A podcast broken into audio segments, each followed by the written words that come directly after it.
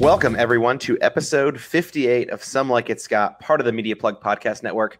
I'm your host, Scott Shelton, and on this week's episode of the podcast, we are renewing our analysis of the Scott Harvey coined "you piss" genre that is emotionally withdrawn people in space with James Gray's deeply introspective sci-fi action epic, Ad Astra.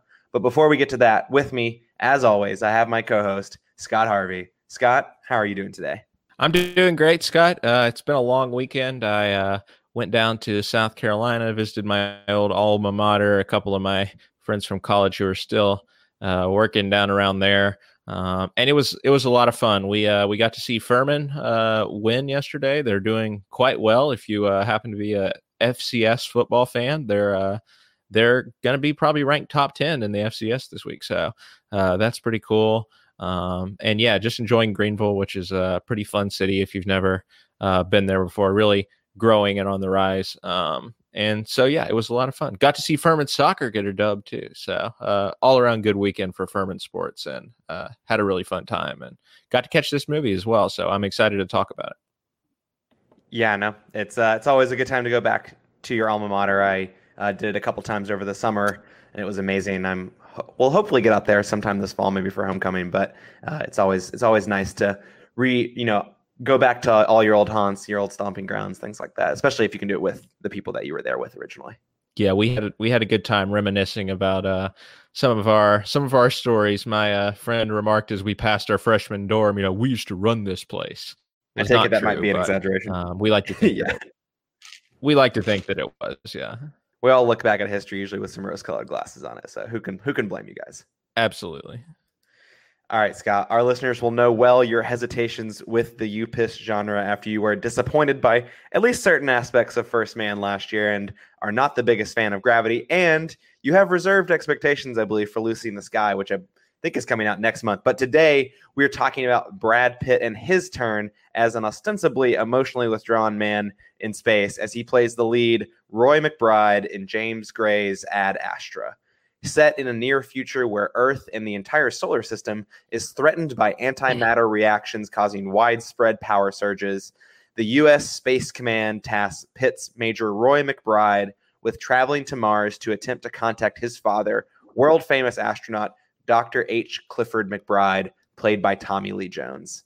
The elder McBride was believed to have disappeared 16 years prior and 10 years into a voyage into deep space as the leader of the Lima Project, an expedition to Neptune to search for intelligent alien life outside of the Milky Way.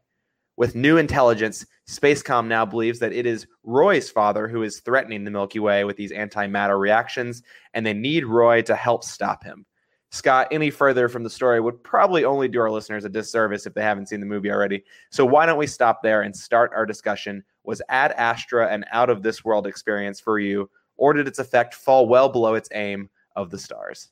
Yeah, you joke about the "you piss" genre, which we've mentioned before. And as you point out, I think First Man definitely is the most recent example of that. And I think just by the nature of having a movie with an emotionally withdrawn main character, you're kind of setting yourself up to have a movie that is hard to connect with and, remains at a distance for a long running time. And I think that was one of my main problems with First Man, as impressive as a technical spectacle that it was. But I did not have that problem with Ad Astra. In fact, I didn't have very many problems at all with Ad Astra. I think this is a pretty spectacular movie, Scott.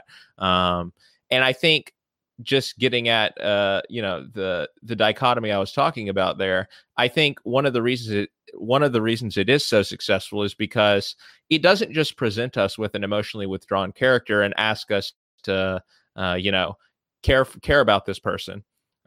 Instead, it tries to sort of explain the phenomenon of what is it about space that causes people to become emotionally withdrawn? And what is it about the people who decide to go to space what is their decision to go to space say about them? So it's a lot more philosophical and, wants to figure out why these people are so emotionally withdrawn. And I think that's one aspect where it sort of gets over avoids some of the pitfalls, maybe that this type of movie often falls prey to. I think another way that it does that is through this main character of Roy McBride, who he is emotionally withdrawn, yes, on the surface, but we also have this internal monologue, this voiceover monologue that I thought worked really, really well, which is basically his raw emotions, and for reasons that we'll get into, he's keeping those inside.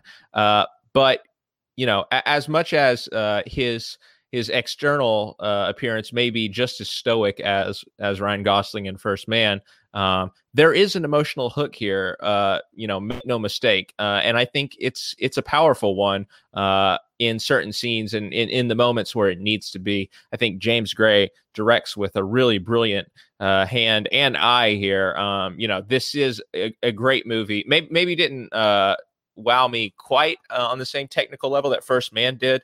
But make no mistake, it is a great movie to look at. And it sounds great. Score by Max Richter, who did the score for The Leftovers, which, as you know, Scott, and our listeners may know, is one of my all-time favorite shows. And the score is absolutely spectacular in The Leftovers. So I'm not surprised that his work is equally great here in Ad Astra. But yeah, Scott, this movie is not doing well with audiences. And that doesn't surprise me. I kind of thought, going into this, that it would be the type of movie that it ended up being, right? Like, this isn't Star Wars. There are action scenes, but this isn't some sort of swashbuckling adventure film. This is a deeply thoughtful and introspective film. And so I think audiences probably did not get what they were expecting. I said I expected it, but that's just because James Gray is known for being a more thoughtful director, and like The Lost City of Z, which was his last movie, was kind of presented almost like an Indiana Jones sort of adventure romp, and was definitely not that. I didn't see the film, but I've read enough about that film and James Gray's work in general to know that much like Ad Astra, this is a movie that probably appeals to a different audience than the one it's trying to be marketed at. Because I do think there was more of a push here than even with the previous films to market this to a mainstream audience, and it doesn't seem to have succeeded. Just to give you an example, there were two gentlemen sitting behind me at this movie, one of whom exclaimed to his friend about 25 minutes in, "This is like one of those art house movies." And then at the end of the movie, I heard them, like almost immediately after the credits started rolling, I heard one of them exclaim that they should have gone to see Rambo: Last Blood instead. They probably should have, because if they were on the fence between those two movies and they chose Ad Astra, they were probably never going to be satisfied with what they got in this movie, because it's not a space opera, it's not a sci-fi actioner really, and I think it's all the better for that. I think, the people who appreciate this movie for what it is are really going to appreciate it, because it is, like I said, a pretty spectacular film overall. Just not the one that people were expecting to get. And that's perfectly fine. If this movie tanks at the box office, I'm sure that will be a disappointment. It's not tanking. Good. Well, I'll be interested to see what the second weekend drop off is, right? Because maybe some people went into the movie the first weekend like, "Oh, I saw the trailers for this," but maybe as word of mouth spreads more, it might fall off, because the audience score is really low. It's like in the 40s on Rotten Tomatoes, I think, and the cinema score, I'm not sure exactly what it is, but I guess it's probably like a C. It got to be minus. Okay, well, that's a little bit better than I expected, but it's still you see a definite disconnect between the audience score and the critic score. And I think that's understandable after you see the film. But, what I will say is, invest in this movie, be patient with it, really, really commit to this movie. And I think it will reward you tenfold, because if you go in with an open mind and, really surrender to what this movie does present, then I think, you're going to find yourself satisfied, because it's one of the best that this year has to offer for me. Yeah, I'm really interested to go back and watch, James Gray's two other really prominent movies, Lost City of Z and The Immigrant, because I also really loved this movie. I think this is it's definitely in my top 10 easily for the year. I think it might even be in my top 5. I'm still ruminating on it, still thinking about it more. I want to go see it again in the next week because there isn't really a big release coming out next week. So I expect to go see it, maybe at least one more time while it's still in theaters, because it is a movie theater experience to see this movie. I mean, you talk about maybe there are certain technical aspects that don't quite hit the heights of First Man. And I think that I agree with that. And I definitely mentioned or alluded to that in my Letterboxd review. But one of the things that I feel really strongly about is that, like, this is in that bucket of movie that is so worth going to see on the biggest screen you can watch it on. Its visuals maybe aren't as arresting as Interstellar or First Man for that matter, but nevertheless, the color palette of this movie is spectacular. The shots in this movie are spectacular. I still think the visual effects in this movie are extremely good. Things out in deep space, when you start to get that direction, are really gorgeous. And there's a couple scenes in the cinematography, the work being done there by, I believe it's Hoyt van Hoytema. I think that he does an amazing job with the cinematography. And then, of course, the visual effects, like I already mentioned, are beautiful.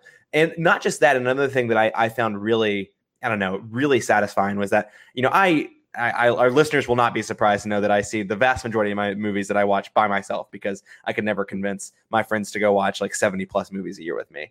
But this is a movie, when you talk about, an emotionally withdrawn person in space kind of movie. And I think that this does fall into that category ostensibly. And then, you've already alluded to how you don't feel like it exactly fits some of the other movies in this genre. And I completely agree. And I can go into more of that later. But I think that this movie is such an experience to have alone in a movie theater. That doesn't mean that there shouldn't be other people in the theater, because I think that that does enhance the experience to some extent. But I think this would be a movie that would be totally fine to go to your local IMAX theater. And if you're the only person in the theater, that's totally okay. Because the thing that this movie forces you to wrestle with, that presents to you on the screen, are things that are really worth thinking about by yourself. And it's a solemn, solitary movie that is worth seeing in the same state as Brad Pitt. You talk about how he has to, about whether or not this movie philosophically asks the question around, is it emotionally withdrawn people, or does going to space make you emotionally withdrawn, or do emotionally withdrawn people go to space? And really kind of explores that question. Yeah. And I think that you see that, like, one, it asks that question and really presents an argument, I think, one way. And I also think that you get that just visually on screen. I mean, Brad Pitt is the lead actor in this movie, and has a pretty robust supporting cast between Tommy Lee Jones, Liv Tyler, Donald Sutherland, Ruth Negga, a bunch of other people as well that are just slipping my mind at the moment. But is there a single character who gets more than 5 minutes of screen time besides Brad Pitt? I'm not sure. The supporting cast is so fleeting. And so this entire movie is completely carried by Brad Pitt. He does an amazing job. We'll get to that performance here in a second. But it really just speaks to, not only are you getting a movie that's forcing you to wrestle with the idea of what is it about people, or what are the characteristics of someone who like goes to space, but it also is showing you that by, like, you are with this one character, and this one character only, for pretty much the entire movie. And so it really invests in this idea of making you wrestle with that. And so I think that to complement that really well, like, to go to the movie theater and watch this by yourself is also a really great experience, I think. And arguably the best way to experience this movie, in my opinion. But I also won't begrudge someone who wants to go see it with friends, because most people like me, unlike me, don't go see movies by themselves. That being said, I think, what you were saying earlier about, Pitt not being Roy McBride not being an emotionally withdrawn character. It's so much more than that, right? Like, yes, he is emotionally withdrawn ostensibly on the surface, like I mentioned in kind of the primer, like you mentioned in your general impressions. But I think the character, because it, not just the internal monologue that you get with Pitt, which works for me most of the time, maybe not all the time. I just really enjoy how this movie dives into the fact and doesn't just accept certain things about this character, really explores them, really goes into, all right, what is it what is it that has made Brad Pitt this way? What is it more generally that forces people to go to space? And like, what is it that Brad Pitt is searching for out in space? What is it that, you know, his dad, you know, Tommy Lee Jones' Clifford McBride, what was he searching for out in space? And then why ultimately, when you come back from space, what is different? And I just think it's a really great movie. It's totally up my alley. It's what I've wanted from a lot of other movies. I don't think it's perfect, and I can get into some of the reasons why it's not exactly on the money for me, but it's still one of my favorite movies of the year. And honestly, I can't wait to go visit for the first time some of James Gray's back catalog of movies.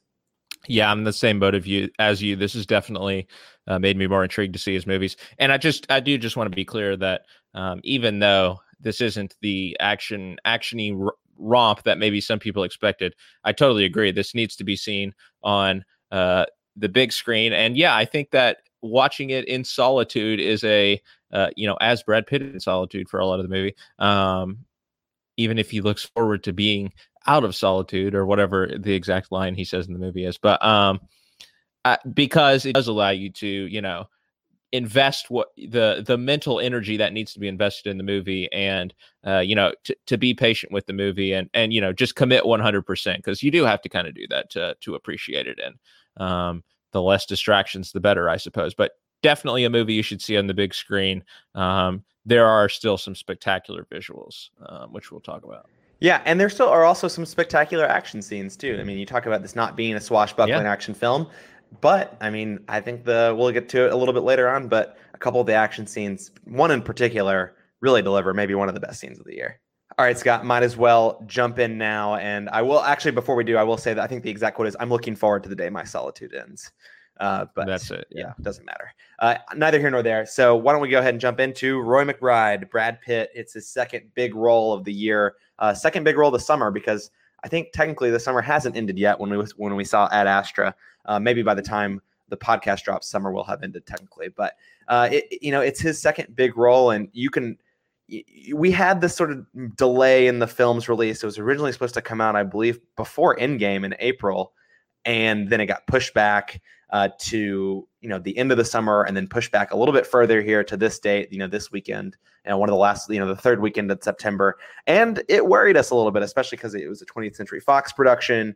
So with the whole Disney transaction, we didn't know if Disney might just put this film out to pasture, not unlike X-Men Dark Phoenix and things like that. But I think it was a smart decision, and it was a wise decision to know that Once Upon a Time in Hollywood was coming, and you could really ride the sort of residual marketing wave of that film, of Brad Pitt in that movie. You know, Scott, we both liked Brad Pitt in Once Upon a Time in Hollywood, and I think the question you have to ask yourself now, and that I'm asking you, is Brad Pitt even better in Ad Astra? It's hard to compare them because they are so different. I think that in Once Upon a Time in Hollywood, it really sort of played to his strengths maybe, and relied on that natural movie star charisma that he has to sell a character like Cliff Booth. Here, I think, it's a little bit of a more of an outside the box role for Brad Pitt. And, maybe ultimately that makes it a stronger performance, because I think he is just as strong here as he was in Once Upon a Time in Hollywood. I already talked about sort of the two sides of this character. I think he portrays both of them really well. The, steely exterior, which I think, is something that Ryan Gosling is good at portraying, as he did in First Man, and as he does in pretty much every movie he's in. But I think Brad Pitt really contrasts that well with this internal monologue. And obviously we have to rely solely on his words and his delivery of that monologue for the emotion, because we're not seeing really much of body language or facial expression of anything from him. And I think he does that. So I think this internal monologue relies on it. It's very, like, for a movie that is so heady, it's very like sort of sentimental at times, but I think it makes sense in the context of the movie. But and I think that the way that Brad Pitt delivers those lines does really give you that emotional hook. Did have me far more connected to that character than I was with Neil Armstrong in First Man. I think that maybe some of the relationships between Brad Pitt and the other characters, particularly his wife played by Liv Tyler, are a bit undercooked. If I had to point to one thing in the movie that it left a little bit to be desired. Maybe it's that, but you know, when it's just Brad Pitt on screen, or when it's Brad Pitt and his father, I think that, you know, Brad Pitt really shines. It's another performance that will deservedly be in the Oscar conversation. And yeah, we've seen different sides of him this year. But you know, both sides are very worthy, and you know, if he ends up in both categories nominated at the Oscars, I won't be displeased at all. Yeah, I agree. I mean, you talk about these being two very different characters, and you're definitely right about that.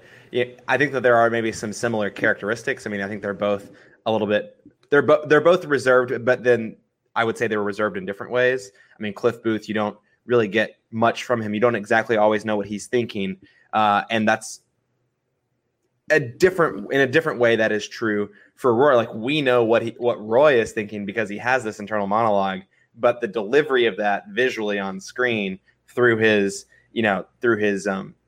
subtle gestures, you know, his facial expressions, things like that. That's where you get all that, you know, that emotion or lack thereof, and you try to really read into that experience. And I think Brad Pitt is doing so much work, not just from a voice acting perspective when you talk about that internal monologue that he's having, but also all the communication that he's doing, you know, with his expressions, with his face, even in moments where he's by himself, right? Even when he's not necessarily interacting with other people. There's, you know, there's a couple moments in particular about halfway through the point in the movie when, I guess not to throw any spoilers in, but, you know, basically when he's on his way to Mars and they stop at a spacecraft that is sending a distress signal. And I think that sequence, you just see so much going on in his facial expressions, even though he's not necessarily talking with anyone or he's not interacting with anyone in some of those moments.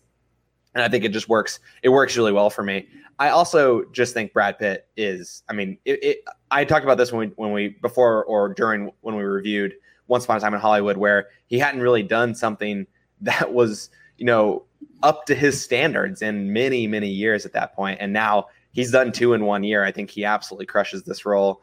You know, it's hard to even imagine anyone else playing this character, which is not something that I say all that often, but it really just feels like Brad Pitt nailed it. I mean, yes, he doesn't layer on the charisma and the charm, or it's not as needed in this role as it is in Once Upon a Time in Hollywood, but you can tell that he does have some of those characteristics still. And maybe he's not like Cliff Booth. He's not leaning into that in this film, but he still has that charisma and that charm that he uses to endear himself to people, because on the surface, he still is, you know, an emotionally withdrawn person. And so he, you know, he has to find some way to get people to like him. And I think that is an aspect of his character that is subtle and well used in this film.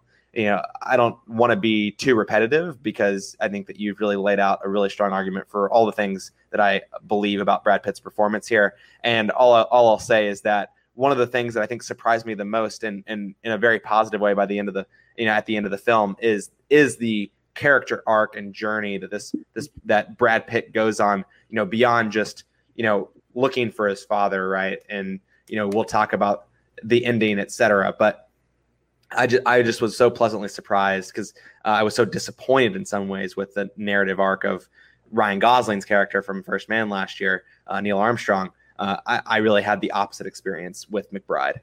Yeah, no, absolutely. Brad Pitt, he's really having quite the year. As much as we talk about maybe the Keanu-sance in 2019, or maybe even the Shy-sance with Peanut Butter Falcon and Honey Boy, I think for me the Pitt-sance is the one that really stands out.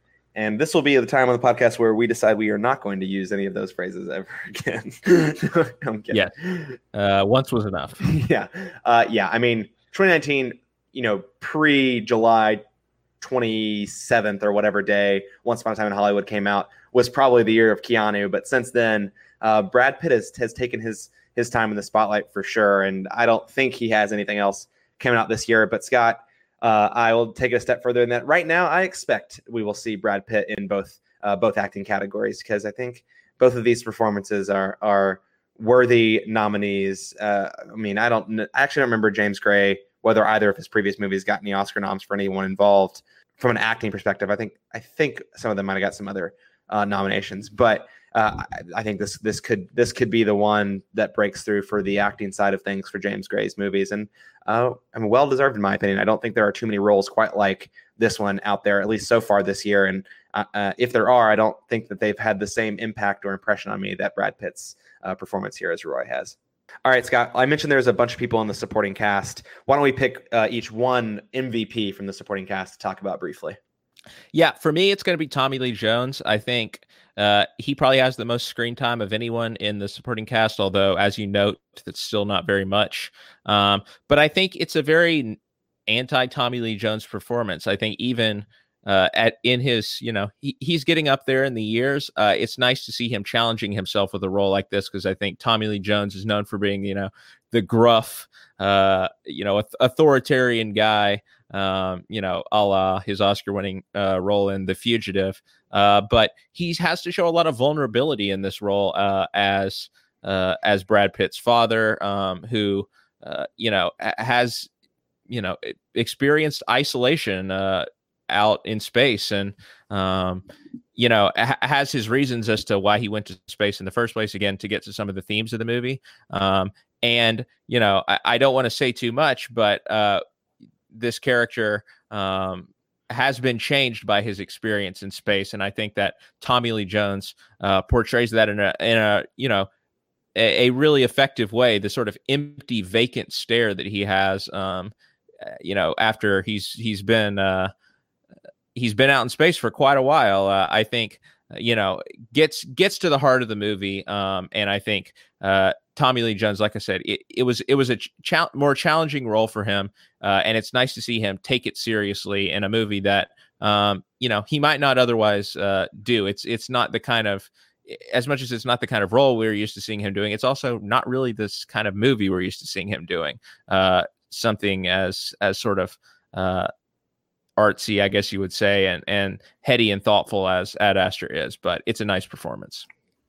Yes, nothing like an art house film with an $80 to $100 million budget. But it kind of is, though. Like, it's not all about the. Oh no, I agree. I'm amazed that someone gave James Gray $100 million to make this movie. I'm in love that they did. Thank God for Fox, because Disney probably would never do that. But we'll see. We'll see if they do something like that in the future. But yeah, no, Tommy Lee Jones, definitely a worthy person. I think that he would also be my pick. But to be different, to give us someone else to talk about, another old white guy who I did really like in this movie is Donald Sutherland. I think that, I expected that to be a character that we saw for more significant amount of time than we did. But his path and Brad Pitt's path part ways sooner than I expected in the movie, but he is along for the ride in some key ways that I really appreciate. Again, all these supporting performances are very supporting, I should say. They you really don't get them for too much time on screen, but I enjoyed the time that I had with them, and I'm starting to finally get to a point where I don't mix him and James Cromwell up, so I'm actually differentiating the two of them now and can recognize who is who on screen. But I think that his role in the movie was an interesting one. And it took me a while, I think, to come to terms with, this is another in the grander picture of the movie. You have all these different people who you encounter in space, and they all have different reasons for being there. And I think that one of the ones that I didn't immediately appreciate, but have thought more about and appreciated more, is why Donald Sutherland was in space. And Brad Pitt, point blank asks, basically just asks him, like, why he's doing what he's doing. And you don't really feel like you get the full answer, but this is another person who's out there for very specific reasons, looking for very specific things, or maybe not looking for very specific things. And I think it really added a lot to the overall narrative of the movie when you put it together with, why Brad Pitt is in space, why Tommy Lee Jones' character's in space, why Ruth Nega's character's in space, why all these people are doing the things that they're doing. And I thought it was really additive to the overall story. Yeah, I agree. Yeah, one of the last things I want to say about the supporting cast before we do move on, you mentioned a little bit earlier that one of the disappointments that you had was that Liv Tyler's character felt a little bit half-baked, or you wanted something more from it. And I would go a step further and say that I felt the same about Ruth Nega's character, or even though we do get a little bit more development and a little bit more,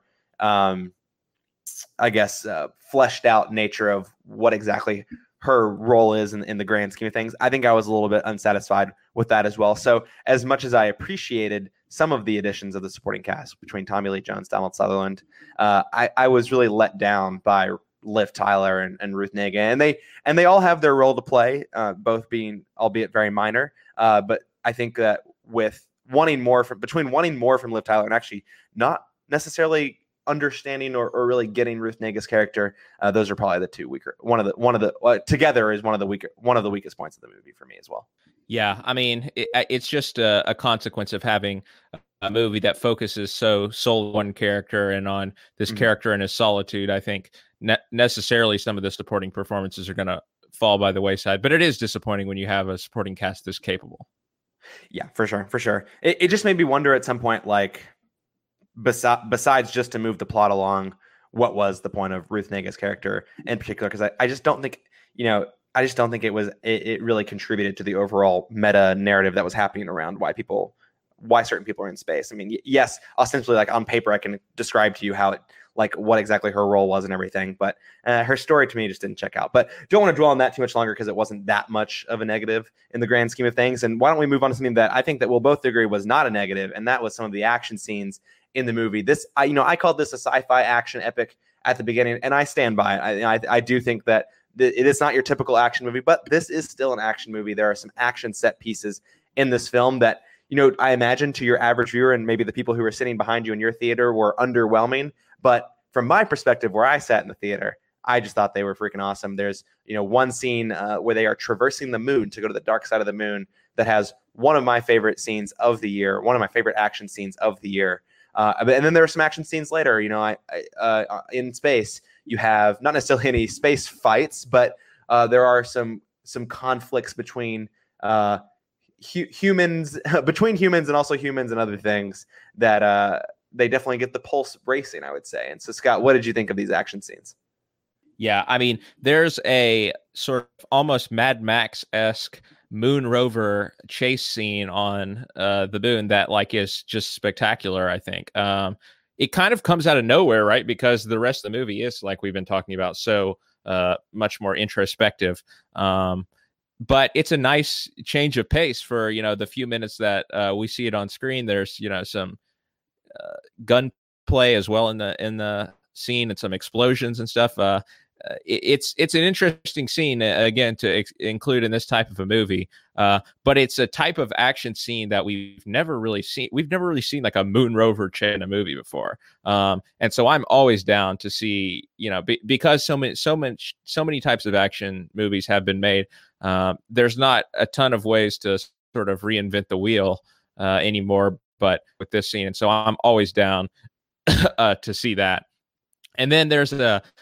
I really like the other major action sequence, which involves these sort of space monkeys that are, like, feral. First of all, the way the scene is shot when Brad Pitt first discovers what exactly it is that is, has gone wrong inside this other ship is very well shot and a very freaky scene. And I like the way that this scene in general dives into sort of the horror elements, which, again, not something you expected to see in this movie and isn't necessarily on the same level as the rest of the movie. Like, it's definitely, there's definitely a bit of asynchronousness, but I still think it works. I think the technical skill with which these scenes are rendered, makes them very effective in the end. Yeah, I agree. And I'll actually go a different direction from what you did. As I don't think it's asynchronous at all with this movie, because I think so much of this movie is about telling you how much it just sucks to go to space. And I think to then in some like horror elements and some thriller elements and suspense to it, what you're already getting in the overarching drama that's being laid out in front of you. I think it fit well with the fact that, you have Brad Pitt, who's, really suffering in his trip through space. And then you have this new hell that you walk into when you're trying to do this good thing and rescue or help this spaceship that is, sending a distress signal. And then when you realize what happens, the stuff that he has to go through, it's not a super long scene, but it's able to ratchet up that tension in a different way than the rest of the movie does. And so in that sense, it is different from the rest of the movie, But, you know, again, to go back to my adage on this episode of being very additive to the overall story that's being told, I really felt like it fit in with the rest of it and really kind of complemented the horror that was happening. If you think about from like an Apocalypse Now perspective and that story in Heart of Darkness of this descent into madness as you go further, like deeper into space, you have this, you know, kind of offshoot of the overarching narrative that's, you know, very, very suspenseful, very horror, really, again, ratchets up that tension and makes you wonder, all right, what exactly is Brad Pitt going to find on this spaceship? What's gone wrong? And that way I really appreciated it. Yeah, no, I do agree with you, honestly, with that point that much like a lot of space movies we've seen in recent years, this movie does not have the most romantic view of space. And so I think that particularly the monkey scene definitely adds to that eerie and disturbing feel that they are trying to bring to the realm of outer space throughout the movie. Yeah, and then, you know, to go back quickly to the moon scene, I think that that is what I was alluding to is one of the coolest scenes I've seen all year. And I texted you after I saw the movie and said, no, I think this might be my favorite action scene of the year, bar none. And that's including anything out of Endgame. Obviously, Endgame had a very different effect on me than this action sequence did. And the action sequence is in Endgame. But for me, you know, you talk about reinventing the wheel. I mean, we talked last year extensively about, you know, Mission Impossible Fallout's constant or Mission Impossible franchise's mission is constantly to try and find some new way to wow you from an action perspective. And this movie, again, I am calling it an action movie and I stand by it, but this movie, not being the kind of action movie that Mission Impossible is, manages to find that way with the moon rover scene. And, you know, I didn't necessarily think of it as a comparison to Mad Max, but I really love that comparison because it's true. It's this, you know, very kind of like wide angle perspective on, and you see these, you know, you see the rovers kind of converging on each other as the pirates essentially try to take down these other rovers and, you know, steal stuff that's valuable off of them. And then what you get instead is this very beautifully shot sequence where they also do incredible work with the audio design of that scene as well, where it's shot as if the camera is just out there in space and you basically can't hear anything that's happening. And so you get this contrast of like this quite silent chase scene where all of a sudden they either fire a rocket or a gun, I'm not sure what it is, and you get this massive explosion happen on screen that's not very loud, but it's very jarring to all of a sudden have this massive explosion in front of you. And I just think it's wonderfully shot. Is it a bit convenient where, you know, that Brad Pitt and Donald Sutherland's rover gets like rocketed off this canyon and they just drive right on off away? Very convenient. I thought it was hilarious and kind of chuckled to myself about how conveniently that ended up ending when, you know, everyone else around them had died, and including the person who was originally driving their rover. But it was a pretty awesome scene, and it didn't overstay its welcome. Like most of the scenes in this movie, they're designed in a way where they accomplish what they set out to do and they don't overstay their welcome. And yeah, some of the science definitely questionable at multiple parts in this movie. Sure. But I was along for the ride at that point. Yeah, I mean, with space movies, you kind of have to assume that some leeway must be taken because we just don't know everything about space, period, right? I mean, sure. Interstellar, I know you haven't seen it, takes too much leeway, in my opinion, with the direction that Chris Nolan takes with certain aspects of space and quantum theory that no one understands, and says, well, if no one understands it, I'm just going to put my own spin on it. This movie is a little bit more subtle, probably with what it's doing. In some ways, maybe not. Maybe towards the end it gets a little out of control. But overall, I think it doesn't get lost under the weight of the assumptions it's making. Yeah, I agree. All right, Scott. You know, we talked a little bit about this point already, but it's, I think, one of the most fascinating things for us to talk about, and that is the theme of space travel and solitude and the toll that space travel takes on people. You just talked about, I mean, a couple movies more recently are take a perspective on space travel that isn't as gratifying as maybe, you know, movies like, you know, of the flavor of Star Wars or other space operas have taken in the past, and kind of, if not glorifying it, then trying to make it sexy, right? You know, First Man last year really had a production design that lent itself to just showing you how batshit crazy it was to go to space and launching your, you know, climbing into a rocket and launching yourself out there. At the same time, I would still argue that First Man is a movie that glorifies going to space. As crazy and psycho as it seems to be getting there, the majesty of getting to the moon is certainly on display. And the entire point of the movie is that, you know, space is this release for Neil Armstrong to overcome the loss of his daughter.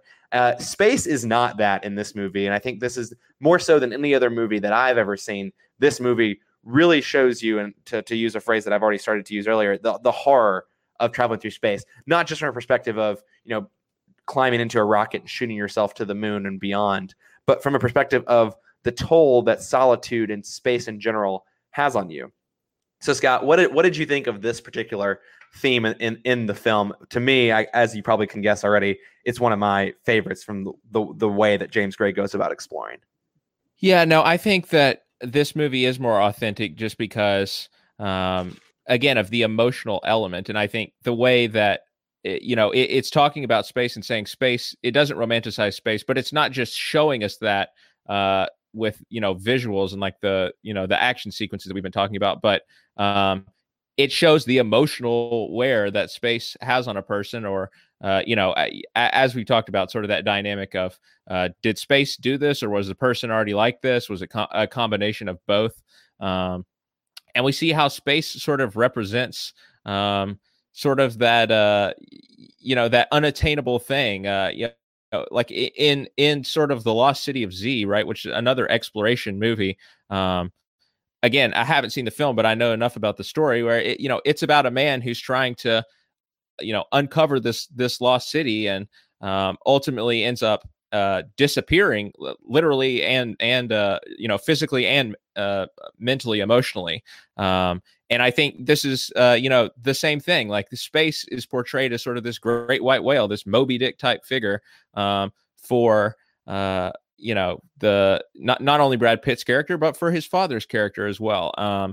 And they pursue what they believe space will hold in, you know, in lieu of everything else that they have in their lives on Earth. And, you know, it ends up, you know, the promise of space and the promise of the immeasurable realm of space ends up not being fulfilled. And I think the movie does a great job of portraying that, you know, with the dynamic between these two characters, Brad Pitt and his father, and ultimately gives Brad Pitt a choice to make. You know, is he going to follow in his father's footsteps and lose himself, to, you know, lose what he has in the real world to space as well? Or is he going to try to forge a new path and, you know, determine that something else is what's really important to him in life? And I think there's an interesting commentary on masculinity as well there, but maybe that's a little bit, you know, asynchronous to what you're asking about. No, I think this is a natural segue in talking about like all the themes of this movie, right? And I think that what you see in terms of the horrors of space, and I referenced Heart of Darkness earlier, and there's been a lot of comparisons that I've seen on the internet of this movie to Heart of Darkness, at least the trajectory of it. I see it to some extent for sure. But for me personally, I do think this movie ultimately tells a more new, that's crazy to say, right? Because it's one of the, you know, best books of all time, of course, or is widely regarded as a very, very good story and very, very good novel. But I think that this, it does take inspiration maybe, and you can see the trajectory of this descent into madness. And, you know, if in Heart of Darkness, you know, the jungle and in Central Africa is this thing that can just drive you mad. The solitude that it forces you into and the ways it makes you confront yourself can drive you crazy. Space can do that too. And then if that is a natural segue. So I guess first off, before I segue into the next part of what I want to talk about, which then maybe can segue into what you want to talk about with masculinity. I think first, I so much appreciated this movie about never pulling its punches with regards to just how miserable space travel is, right? Like, you know, I don't need to go back over it, but I think even in these movies that have tried to show you a more authentic experience of what it meant to like go into space. I think that this movie doesn't leave anything to be questioned around like, oh, you know what? Maybe it was hell to get here, but wow, the reward was amazing. I think this movie never gives you a reward for going to space. And then that naturally, go ahead. Yep.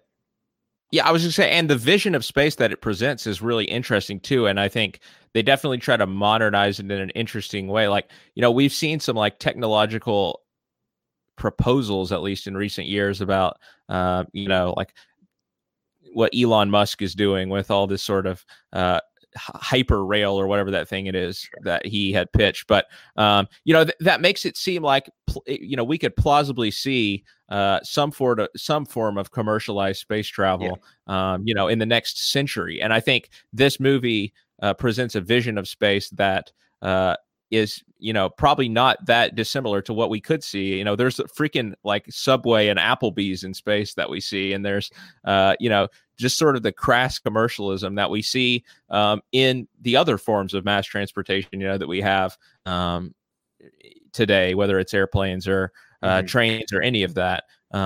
And so I thought that was a really interesting and cool take on what the kind of space travel that we could see in the future, and not something that we have necessarily seen in other recent space movies.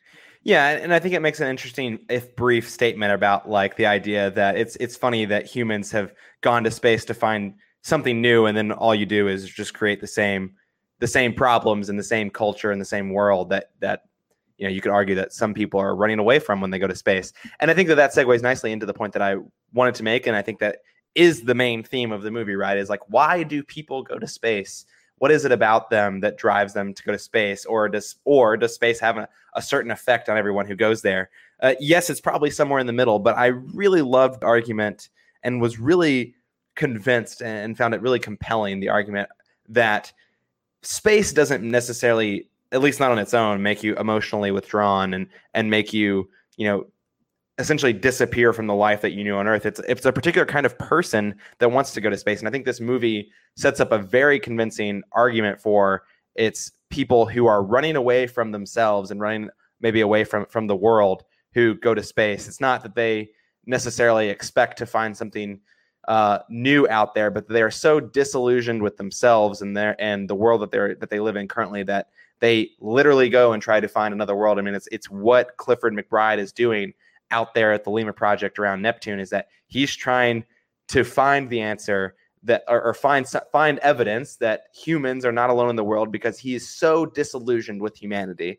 I mean, we're getting kind of into full spoilers here, so I want to go ahead and say that now before I talk a little bit more about Clifford McBride's character. But so full spoilers now going into it. I think that one of the most fascinating things about this movie is when you I think that happens. It starts to happen about halfway, but you realize like the real, I guess, the full implications of what's happening between Spacecom and McBride, and maybe we can talk about whether or not that's a satisfying ending to the particular narrative story itself that it's telling.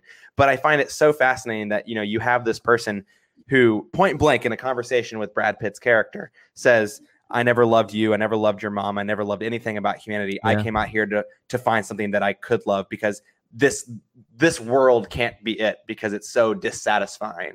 And, you know, at the same time, you have this juxtaposed right next to Brad Pitt's character, who has gone across the galaxy to find resolution with his dad, because he cannot move on in life. He cannot find, you know, solace with anything in the world that he knows until he comes to terms with his father abandoning him and his mother, you know, whatever, like 26, 27 years, whatever it was before, and, you know, leaving them alone. And what he finds out there is exactly what he already knew about his father, told to his face, about the fact that his father never loved him, and that, yes, his father left Earth because he wasn't satisfied with the life that he had there. And two, that there is no evidence of extraterrestrial intelligent life. And, you know, he then goes back to Earth at the end of the movie, propelled by a nuclear bomb, which the science behind that is the point that lost me a little bit in the film. I don't know why that was necessary, but it, you know, he goes back to Earth with that notion, and then he's able to start his life like 30 years later. Like it's those answers that he found in space, not necessarily the answers he thought he would find, but the answers that he found out there allowed him to return to Earth and actually start this life that he had ostensibly been living for 30 years, and the relationships that he'd attempted to start but were unable to because he was so disillusioned with everything around him. you know, to talk what I to I think this plays into what I was saying about sort of the masculinity angle is that you know, there is this whole thing about he's becoming his father, right? And we learn that that Tommy Lee Jones has actually killed his crew. I mean, I guess we're deep into spoilers territory at this point, but that Tommy Lee Jones, you know, killed the crew that he was on the ship with, and has, you know, that's why he's been stranded out there by himself. And then Brad Pitt, like in almost the next scene, kind of ends up having to do, you know, being forced into the same situation when he stows away on the ship, right, to try and get over to the Lima Project, and the crew does not react well to it, and he has to kill them. And so, you know, all along, he is, you know, sort of following in his father's footsteps as much as he may try not to. It's almost a sort of Shakespearean dilemma. And it's all building towards that choice that he's to make at the end. But also, you know, the idea of just like the binary of, you know, what the father is supposed to do in the family is, you know, he's supposed to go to work, and it's the mother's job to actually care for the family. It's the father's job to, you know, go out and do work, and so that the family can have, you know, financial support. And, you know, this movie obviously looks at that in an extreme way, to the extent that, you know, the father is actually going to space, leaving the family behind, you know, in the pursuit of ambition. But I think that still, you know, the movie makes its point, and I think comes down on the right side of what is really important, right, and that is, you know, the relationships, and I, you know, I was satisfied with the fact that Brad Pitt eventually does figure this out. I wasn't sure where the movie was going in terms of, you know, what was the choice that he was going to make ultimately, because I could have seen it going either way, but ultimately I was satisfied with how it ended up. And I think the final monologue that he has really, it's you know, it's almost corny in the way that there is this sort of heart on the sleeve emotion. But again, I think it works because, you know, again, that internal monologue is set up as that's what it is. It's just his pure, like, raw, unfiltered, uncensored emotion. And at the end of the movie, he finally, like, you know, is able to fully access that, to fully get in touch with that, and to be that type of person. And so it worked for me, and it was a really lovely way to end the movie, even if those guys behind me weren't that satisfied with it. Yeah, you know, I talk about wanting more from Liv Tyler, and I thought that we might get a little bit more at the end. We unfortunately don't. That's okay. That was part of the story. But yeah, the final scene, the climactic scene when he does finally come face to face with his father, I didn't know what was going to happen either. I didn't know which way he was gonna land, but, you know, he ultimately, you know, fulfills his duty. He completes his mission. He blows it up, and I thought one of the super interesting parts of the narrative, which I didn't expect, which kind of just, I think, because of the nature of how many different things it's exploring and the way that it's exploring, it kind of, in some ways, can just kind of wash over you and not really process it. Is that, yes, you know, Tommy Lee Jones's Clifford McBride does all these horrible things. He kills his crew, you know, because they had, you know, lost faith in the mission and wanted to go home. But, you know, when you get out there, the whole point of this is that, you know, Spacecom believes that this guy is firing antimatter, like blasts at the solar system and trying to destroy it, but he's not in fact doing that, and he's trying to prevent it from happening. So I think that there's it also adds an additional layer of nuance. This doesn't particularly tie into any of the conversations we were having before this, but one of the things that I appreciate about the story is that it, you know, even though his, you know, Roy's father is not the hero he had been, you know, described as for so many years to both him and the rest of the world, he's also not entirely the monster painted either. He's somewhere in the middle. He did this horrible thing because of his obsession with trying to find alien intelligent life. At the same time, he's also not trying to literally destroy the universe, but it was a byproduct of this horrible thing that he did do during this mutiny. The antimatter reactions were set off in a way that could not be stopped. Yeah. And, you know, to circle back to what you were talking about in the scene between the two of them, I think it's telling still that even after Tommy Lee Jones, you know, tells him, I didn't love you, and I came here to get away from you. Basically, you know, Brad Pitt still tries to get him home, right? Like he can't stop caring. Yeah. And he has to, you know, we have to get to this moment where he literally watches his father die in space. And I think I love the way that scene, another, you know, that's another scene where I love the way that it's shot, and the way that, you know, you see Tommy Lee Jones floating away, and at first you see like Brad Pitt's helmet is like shrouded by a shadow. And then for a moment, like as he turns, we see inside the helmet and we see like his anguished expression. And then, you know, the shadow comes back really, you know, beautifully the way that that was shot. But, you know, he has to see that in order to realize what it is that he needs to do, even if science helps him out a lot in the end.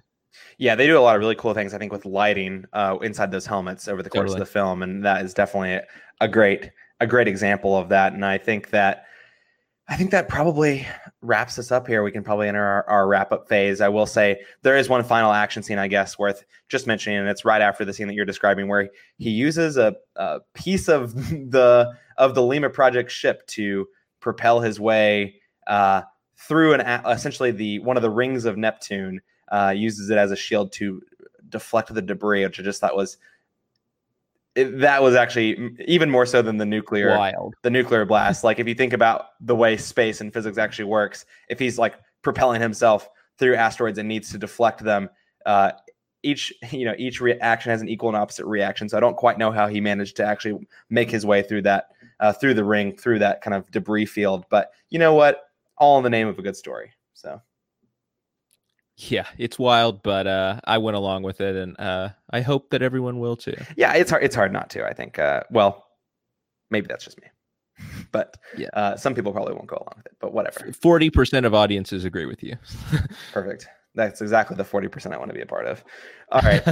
We are the 40%. Yeah. All right, Scott, what was your favorite scene from Ad Astra?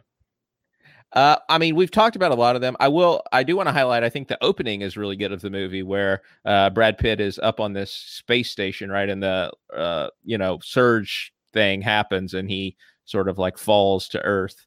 That's a really well shot scene. And I liked, it starts with a bang for sure.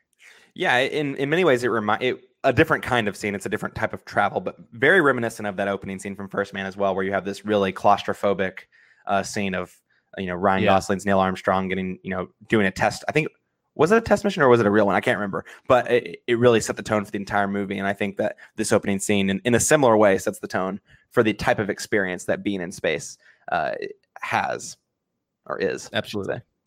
Yeah.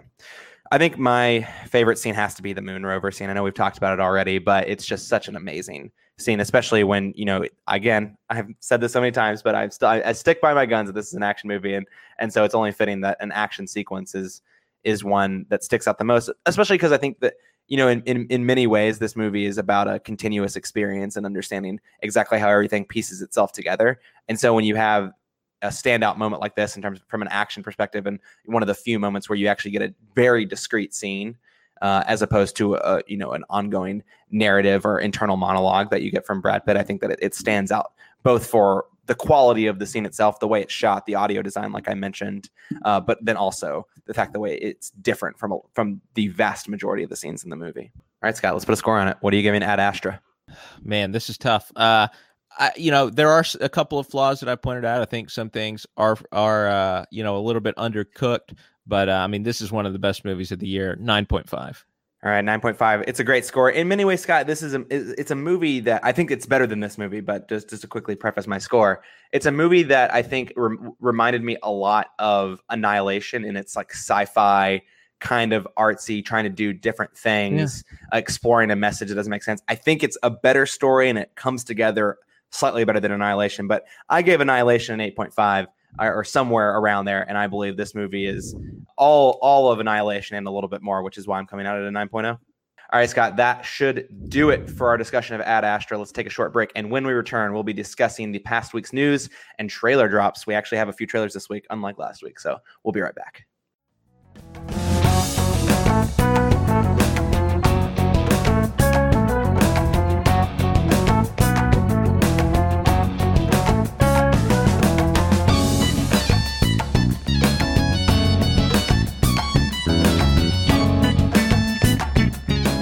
Welcome back for part 2 of today's episode of Some Like It Scott. Scott, quickly to just go ahead and jump right into the news from this week.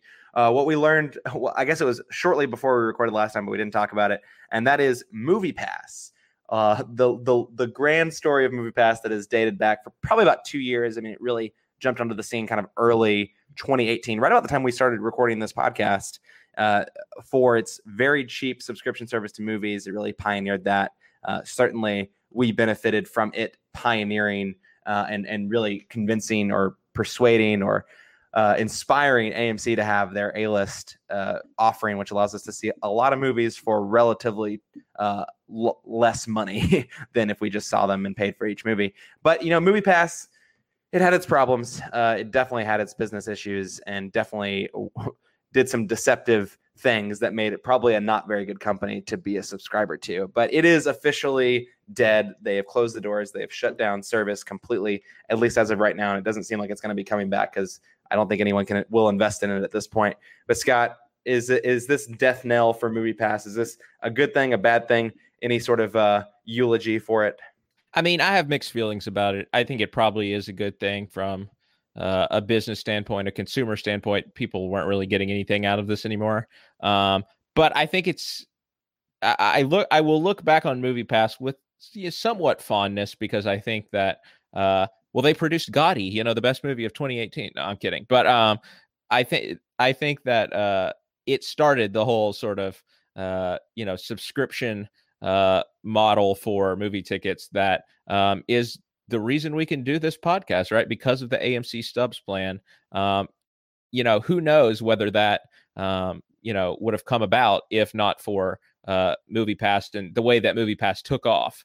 And I think that, obviously their model wasn't sustainable. They probably underestimated the amount of movies that people would go to when it only cost them $10 a month, in that initial run. But, I had MoviePass during the good phase. It was a lot of fun.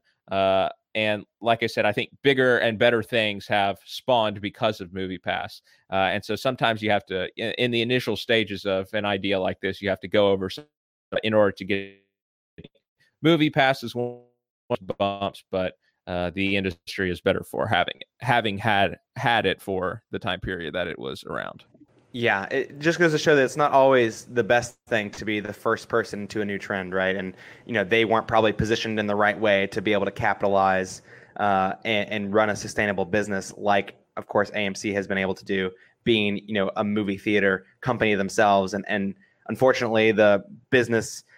I guess the method of doing business where you essentially just pay for all the movie, you have a negotiated rate for the movie tickets on the back end wasn't successful ultimately when, you still had people essentially paying less than what it was costing you as a company to operate. And the way that they so invested in that model to get people onto the service without any concrete or foreseeable way of making up that money on the back end besides just taking on debt, it clearly didn't work too well for them. But I can take my business hat off. We've probably said enough, but it definitely spawned bigger and better things, to your point, and it certainly has allowed me to see far more movies than I otherwise would be able to. Maybe we'd be able to do this podcast. Maybe we wouldn't. I don't know. But it certainly has expanded our ability to see more movies, even beyond the ones that we cover here on the podcast, for sure. So I have to thank it for that. Yeah, absolutely. All right, Scott, switching gears to a different kind of business announcement, and that is NBC Universal's streaming platform. We did get a name. This is going to be a platform that starts, I believe, early next year in 2020, and it has easily what I would think is the worst streaming service name that I've come across so far, and that is simply Peacock. Scott, I think, like I mentioned, this is coming out April. This is launching April 2020 of next year, and two of its big things that it will be coming to market with is a Saved by the Bell revival and a Battlestar Galactica reboot. I don't know if either of these things in particular get you excited or if this name gets you excited, but now's your time to say if it does. Okay. I have to say that by the Bell, huge part of my child. I used to watch it every single morning before I went to school on TBS. That being said, I did tweet the other day that there were only a couple episodes that I could remember, and I think that's still true. I'm not really sure what this show is going to be. I think I have a lot of skepticism about it because, Full House, a similar type sitcom, albeit from the 90s, not the 80s, but, came back in Fuller House, and it wasn't very good. Now that these characters are much older, I'm just not sure where this series can really go. And I somehow doubt that Dustin Diamond as Screech is going to be back. I think he might even be like in jail or something, or he was at one point. None of these actors have really done much. I don't have good feelings about the quality of this, but who knows? Maybe it will surprise me, but I think people will at least give it a chance on this new streaming service. Yeah, we're starting to see a saturation in the streaming market. I mean, it hasn't happened yet, but the prospect of it is looming large about, if you have X amount of money to spend on streaming services every month, where are you going to spend your money, right? And I think that there is definitely a compelling argument to say that, some of the content going to Peacock is going to be compelling for some people, but I just wonder about which streaming services will win out as the go-tos and which ones will become, the second or the third choice. And I wonder if Peacock will be the first choice for anyone. Now, that doesn't mean that it won't create a sustainable business model for NBC Universal as a streaming service, but I just wonder if this one will be a winner with the limited amount of content that it's currently going to be having. Like, I'm sure that, is it The Office? Yeah. So just confirming, yes, The Office probably will, whenever its deal with Netflix expires, will be going over to NBC Universal, which will certainly help out its subscription numbers because, like people who only subscribe to Netflix for Friends, I know people who only subscribe to Netflix for The Office just to have it on in the background. I don't rewatch the same episodes 25 times. Yeah. Yeah. I mean, there are people out there that do it, good for them. So that will help their subscriber base. But, at some point I wonder, what will be the limit for streaming services? Because there's not enough. I mean, maybe I'm wrong about this, but I don't think people are going to be willing to spend money. Not everyone's going to want to buy NBC Universal or buy Peacock for The Office. Not everyone's going to want to buy HBO Max for Friends or wherever that one's going to land. I can't remember which one that one is going to land on. Like, not everyone's going to, shell out for Netflix's original content and Disney Plus's original content, like something's got to give somewhere, and I wonder if, I should say, I imagine Peacock might be the weakest link there because HBO has their outstanding original content, Disney Plus is going to have that outstanding original content, and everyone knows what Netflix has to offer already. So I just wonder how deep the pockets can go for some of these streaming services. Yeah, I think you're probably right about that, and I am certainly someone who comes down in the camp of I would much rather see this original content supported than I would, people watching the same shows over and over again. Sure. And, as much as we are seeing right now, the great unbundling, as some have called it, of streaming service packages and content going into their respective studios, at some point, I'm sure we will see a rebundling. It'll just be a matter of time for how long that takes. All right. Moving on to our next news item here. We did learn this, I guess, again, maybe this wasn't a this week news story, but we learned a few more details. We already knew that Hayley Atwell was going to be joining the Mission Impossible franchise for at least the next movie, but we have this has been confirmed that she will be joining both of the Mission Impossible movies, the next two ones that are being shot back to back and released in consecutive years. And she's described this role as she is the female lead, which is not surprising. It's Hayley Atwell. She's a movie star to the extent that she can definitely be the female lead in a Mission Impossible movie. But the question that this really spawned for me, Scott, and I wonder if you're already thinking this before I ask it, is what does this mean for Rebecca Ferguson's character? I hope it doesn't spell doom because, Scott, I'm a huge. It's one of the reasons why I think that Rogue Nation is still in the role that Ilsa Faust and Rebecca Ferguson plays in that movie. I think it could somehow find a way to get Hayley Atwell and Rebecca Ferguson and Ness Kirby all in and not diminish any of their roles to such an extent that it feels like they're just a bit player, then that would be awesome. Tom Cruise might actually be getting his thunder stolen a bit if all of those ladies were around. But yeah, Hayley Atwell is a talented actress. She's shown she has action chops, playing as Peggy Carter on the TV series and in the MCU, of course.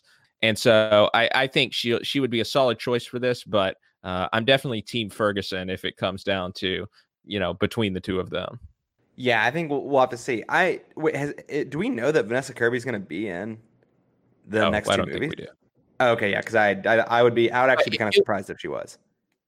I would too, but it was left in the air. Like her character didn't die or anything. So sure, I mean that's definitely true. Yeah, I mean that's a good point. Anyway, yeah, no, I think that it was really interesting. I again, this could just be, they could both be female leads, right? Like there doesn't have to be only one female lead, but I was, my eyebrows were raised a little bit because I think that people, you know, not just you, like Ilsa Faust as a character, like what Rebecca Ferguson is doing with that character in the movie. So I would be a little bit surprised if she then got left. Oh, go ahead. Sorry to jump in. I was just thinking, I wonder if maybe this could be like more of a love interest character than an agent character. I'm not sure, but I do wonder if either way they will play a romantic angle more into this character, because in the last movie, we definitely saw him moving past his, so we got some closure sort of for his previous romantic partner, that being Michelle Monaghan's character, Julia. And there never has really been that aspect to the Ilsa Faust relationship. So I wonder if that's something that Hayley Atwell will add. Maybe. I wonder if she's going to be the villain. Interesting. I'd be down for that too. Yeah, I don't know. We'll see. I quite liked Henry Cavill as the villain in the last one, but I think it could be interesting if they go a new direction for the upcoming film. So I don't know. We don't have to wait that long, but it still is a long time because it's going to be 2021 and 2022 when these movies come out, assuming Tom Cruise doesn't break any appendages while filming. So yeah, we'll keep our fingers. It is a big if. We'll keep our fingers crossed because it is, you know, still almost 2 years away. But I will be excited when the time does come. Heck yeah, yeah, for sure. All right, Scott. Moving on, Joaquin Phoenix, of course, the lead in a movie that is getting a ton of buzz. We talked about it last week for winning the Golden Lion over at the Venice International Film Festival. That is, of course, Joker. We'll be talking about next month on the podcast. But we learned about something a little bit about his next role, and surprise, surprise, it will not be a Joker again, and certainly probably not a movie of the budget of a film like Joker. It's going to be a movie distributed by A24 and will be directed by Mike Mills. Not too much more detail happening right now, but what we know that Joaquin Phoenix, per his usual, is keeping the variety of movies that he's doing at a large, a large span, because, you know, you go from something like Joker, you know, one of the most iconic villains of all time, maybe giving a performance that will end up with an Oscar nomination or even a win, maybe, we'll see. But then going to something like an A24 indie distributed movie, Scott, what does this do for you? Yeah, I mean, not much detail, as you said, Scott, but I don't need any more detail. I'm in. Joaquin is one of my favorite actors. A24, obviously, we've talked about them being an NBB studio, right? Nothing but bangers in terms of what they're producing. And you throw Mike Mills on top of it, whose last movie was an A24 production that I dearly love called 20th Century Women. It was in my top 20 of the decade when we did that episode a few weeks ago. And so, yeah, I'm like I said, I don't need any more detail. I'm already there. So I'm excited. Yeah, I mean, I'm on board for whatever Joaquin does. I think his range is incredible. I may not have been the biggest fan of You Were Never Really Here last year, but it was still a fantastic performance from him. And, you know, if I had to point to some of my favorite movies of all time, maybe he's not breaking into none of his movies are breaking into the top 3 or 4 that I might have, that might be on that list, but he certainly has a strong presence in the wider experience of movies that I have, whether it's, you know, something like Gladiator back at, you know, at the beginning of the century, or more recently with Spike Jones, Her, and movies like that. And then I'm sure Joker, you know, love it or hate it, I'm sure his performance will be very impactful. Yeah, it's going to be something to behold. Yes, I'm sure. All right, Scott, going from indie films to what I imagine will be a slightly bigger budget, but maybe not. Who the hell knows with this franchise? We know that Legendary is going to be doing a Halloween-esque sequel to the Texas Chainsaw Massacre franchise, with Fede Alvarez producing, not directing. It's not apparently not going to be a vehicle for him to ultimately direct this movie, which I think is probably a bad decision. But then again, he also did Girl in the Spider's Web last year, which wasn't all that good. But Scott, obviously, this isn't surprising given the success of the Halloween sequel from last year. But do you think this is going to be a way that they can revive, you know, I hate to say nascent, because they've made so many attempts to make sequels or reboots or whatever the hell they're doing with the Texas Chainsaw Massacre franchise. Do you think that this is a way that they will be able to successfully revive this franchise? We will see. I think only time will tell. I will say, like, I'm not as big of a Texas Chainsaw fan as I am a Halloween fan. I think the original Texas Chainsaw is actually not a very good movie. And with that being said, you know, I do think, like, the success of the 2018 Halloween, you know, does give me some hope. I don't know, like, if Blumhouse is linked to this at all, but if they are, then that would give me some hope. And then, you know, Fede Alvarez is a good name to be attached to this. Don't Breathe, one of the best horror movies of the decade. And also, you know, he did that Evil Dead remake, which I never saw, but a lot of people really enjoyed that movie, including, you know, big Evil Dead fans. And so he's shown that he can take a horror franchise that people are big fans of and make a modern reboot that is faithful and appeals to, you know, all of those fans. So we will see what happens in the future with this one, but you know, I'm intrigued, if not particularly excited at this stage. Yeah, you know, I haven't seen any of the Texas Chainsaw Massacre movies, so I can't speak to the quality or of them in particular, but, you know, I think that the fact that this is going to be a direct sequel to the original, sort of retconning for the most part, what I believe to have been disasters of films in the last couple decades. Maybe, I think one of them might be well-liked, but I'm not 100% sure about that. But it's also just weird, like, why, yes, attaching Fede Alvarez's name to something like this when he has done Don't Breathe and the Evil Dead remake, it is exciting. But if he's not directing it, then, you know, it feels weird. Like, what's the point then? Like, yes, he's producing it and will have some sort of, I assume, creative vision that he'll be able to advise on or whatnot, but he's not the director. I wonder who it'll be then. And one thing about this franchise in general that I think makes it quite different than Halloween is, like, yes, you have the iconic slasher and Leatherface and comparing that to Michael Myers, of course, but, you know, you don't have, you know, the kind of lead central figure that you can go back to, you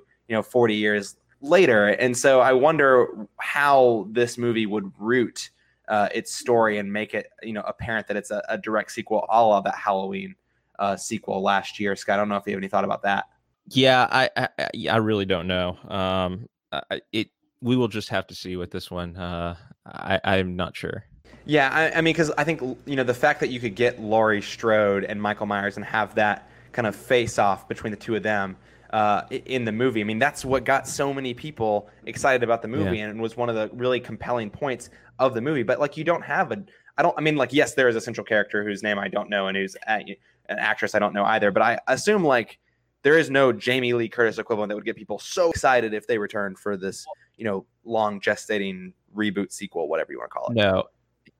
And I think everybody gets killed, actually, in Chainsaw movie. So you're right. I don't think they have, like, in some of the sequels they have had, like Matthew McConaughey, I think, was in one of them. But I don't. You're right. There's not a beloved character in this franchise in the way that, you know, Laurie Strode is. But, you know, it still has name recognition, right? People might just for the name alone, maybe for Leatherface is the killer, that might get them there. Yeah, maybe. Who knows? Only time will tell.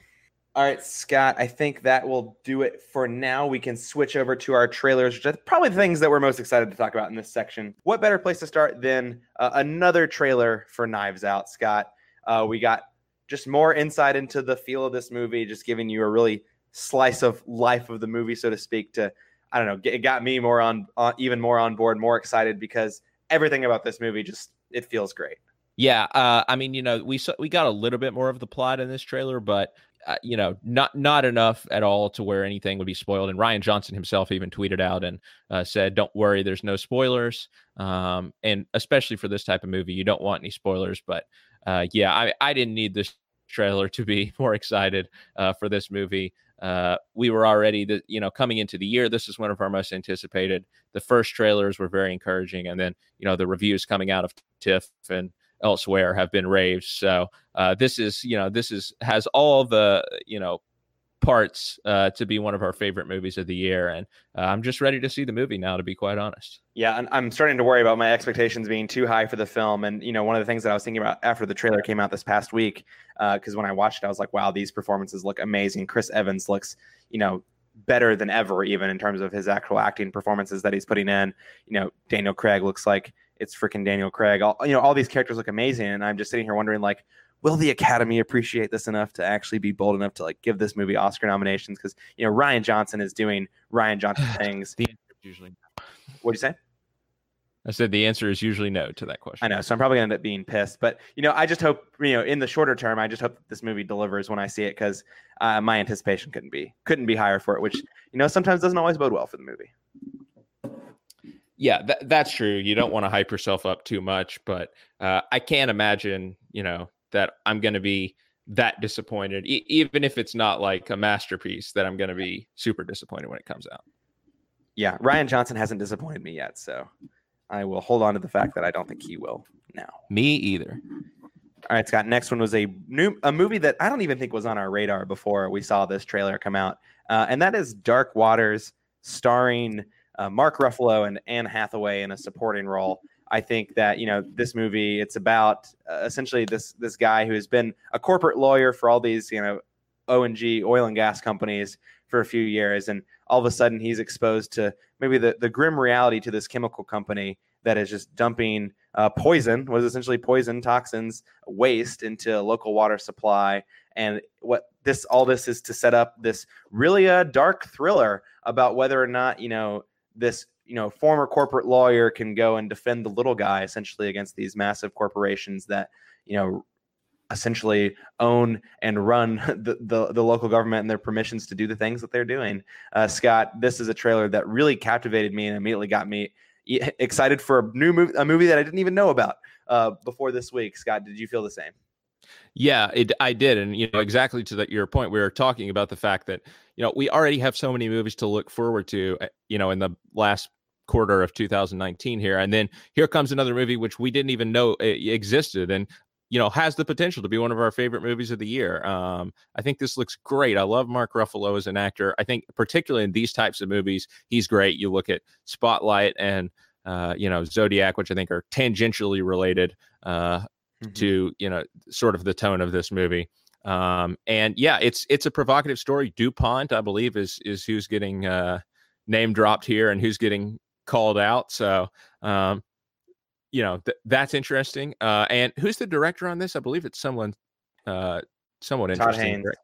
Right. Of course. Yes. Todd Haynes of Carol fame. So yeah, let's do this.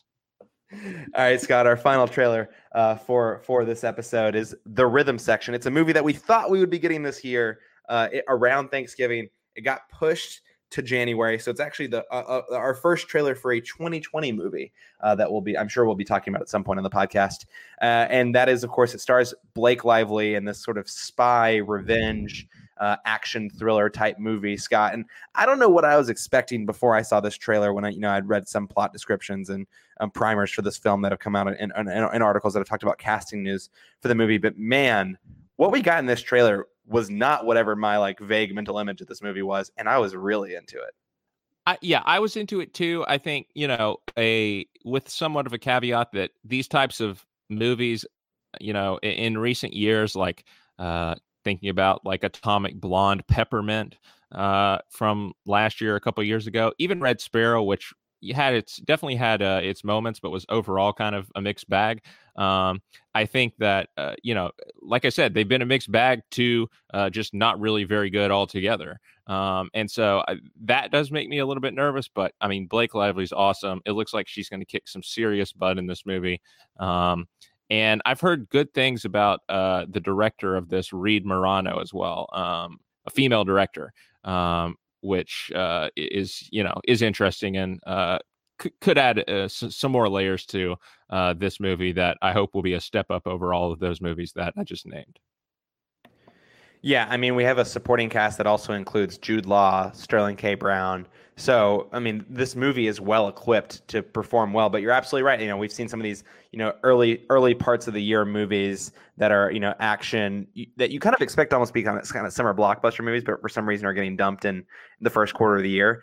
They have been a little bit disappointing sometimes. And I'm really just hopeful that this will break the mold. But I mean, I wouldn't necessarily say that all signs point that it's going to break the mold, but it's definitely portraying a grittiness that I wasn't necessarily expecting when I first learned about this movie. But the fact that this is a revenge spy thriller with Blake Lively, who I think is someone who we haven't seen play this type of role with a supporting cast of, someone like Jude Law, who maybe has been a bit hit and miss in some of the movies that he's done more recently, but I think overall is an incredible actor. And then Sterling K. Brown, one of my favorite actors in Hollywood right now. And the roles that he's getting are all have been very interesting. And he's been a part of some really great films. I'm hopeful about this one, that maybe we can get a movie, that comes out and, the last day of January, I think it's January 31st is the release date. And maybe we can get a movie that knocks it out of the park, a la a Get Out that I believe also released that early in the year. Yeah. I was going to say, we do tend to think of January as sort of a drought for good movies, but there are definitely some exceptions in there. And so I'm also hopeful like you. Yeah, for sure. All right, Scott, I think that should just about do it for episode 58 of Some Like It Scott. Do you have any parting thoughts to leave us with today? We got 7 games to go, actually 6 games to go. Indians are tied for the second wild card spot. When we record next week, we will know if they are in the playoffs or not.